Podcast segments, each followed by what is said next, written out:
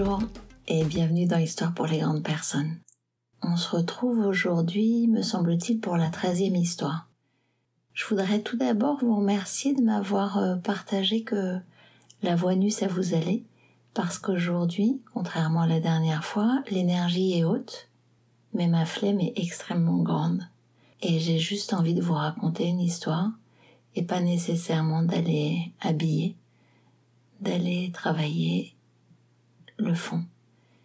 Je voulais aussi vous partager autre chose. J'ai découvert récemment, enfin je l'avais un peu compris en filigrane, mais ça m'a été dit de façon très explicite, qui avait un usage autre que celui auquel j'avais pensé initialement pour ce podcast, qui était celui de d'éveiller, de décrocher par le texte pour raccrocher par l'émotion, pour aller explorer nos pensées, pour aller explorer nos histoires.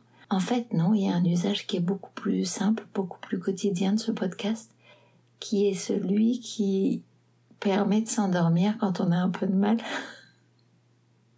Et en fait, je, je comprends que, que bien souvent, face à l'insomnie, ou à une forme de tension un peu euh, idée qui tourne en boucle, écouter Histoire pour les grandes personnes, c'est aller doucement vers une forme de décrochage de soi pour parvenir au sommeil.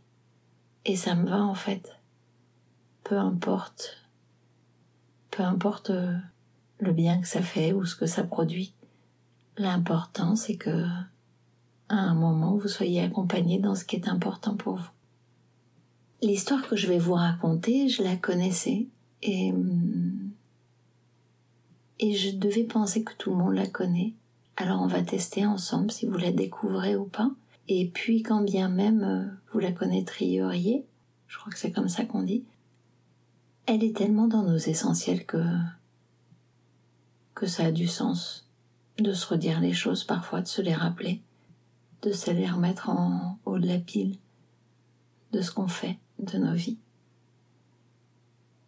Un jour, un vieux professeur fut engagé pour donner une formation sur la planification efficace de son temps. Il s'adressait à un groupe de dirigeants de grosses compagnies nord-américaines. Ce cours constituait l'un des cinq ateliers de leur journée de formation. Et le vieux prof n'avait hélas qu'une heure pour faire passer sa matière, faire passer son message.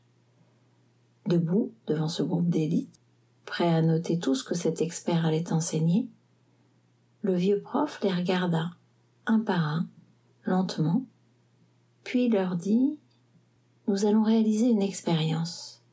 De dessous la table qui le séparait de ses élèves, le vieux prof sortit un immense pot de verre.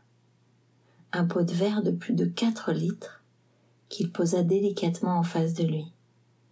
Ensuite, il sortit environ une douzaine de cailloux, à peu près gros comme des balles de tennis. Et il les plaça délicatement, un par un, dans le grand pot. Lorsque le pot fut rempli jusqu'au bord, et qu'il fut impossible d'y ajouter un caillou de plus, il leva lentement les yeux, regarda ses élèves et leur demanda Est-ce que ce pot est plein? Tous répondirent en chœur Oui.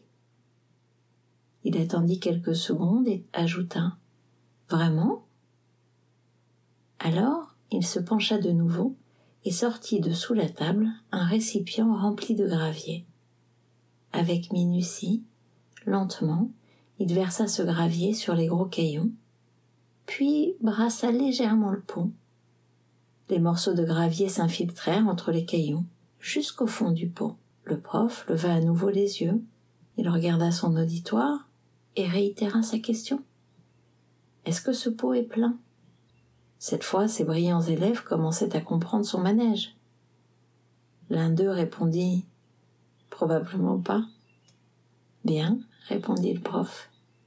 Il se pencha donc à nouveau, et cette fois sortit de sous la table un sac de sable. Avec attention, il versa le sable dans le pot. Le sable alla remplir les espaces entre les gros cailloux et le gravier. Encore une fois, et probablement sans surprise, il redemanda Est-ce que ce pot est plein? Évidemment, cette fois-ci, sans hésiter, et en chœur, les brillants élèves répondirent non. Bien, répondit le prof.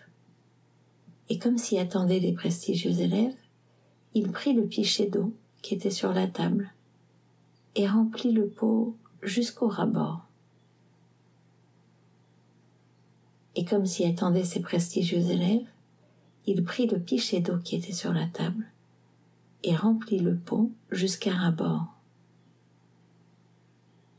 Le prof leva alors les yeux vers son groupe.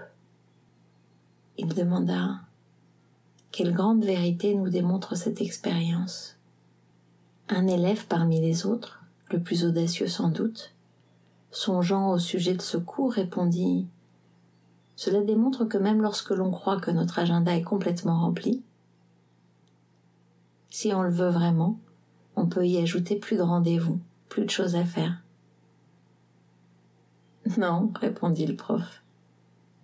Cela n'est pas cela. La grande vérité que pourrait nous démontrer cette expérience est la suivante. Si on ne met pas les gros cailloux en premier dans le pot, on ne pourra jamais les faire entrer tous ensuite. Il y eut un profond silence, chacun prenant conscience de l'évidence de ses propos. Le prof poursuivit alors. Quels sont les gros cailloux dans votre vie? Votre santé? Votre famille? Vos amis? Réaliser vos rêves? Défendre une cause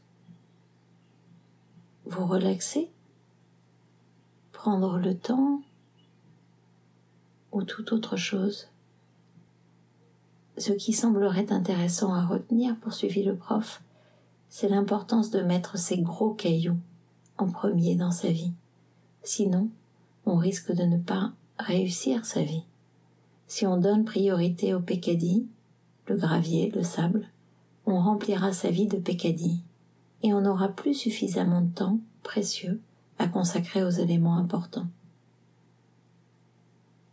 N'oubliez pas de vous poser à vous-même la question quels sont les gros cailloux dans ma vie? Ensuite, mettez-les en premier dans votre peau. Il salua son auditoire et quitta lentement la salle. Vous la connaissiez? Bon, et quand bien même, c'est une vraie question. Est-ce qu'on est en train de vivre ce qui est vraiment important pour nous?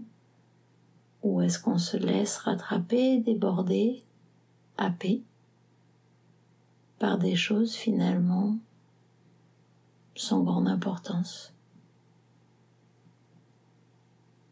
Merci d'avoir écouté Histoire pour les grandes personnes. Je vous souhaite une bonne nuit, une bonne matinée, une bonne journée, une bonne semaine. Bref, j'aurai bien sûr plaisir à vous retrouver dans 15 jours à bientôt dans Histoire pour les grandes personnes. Au revoir.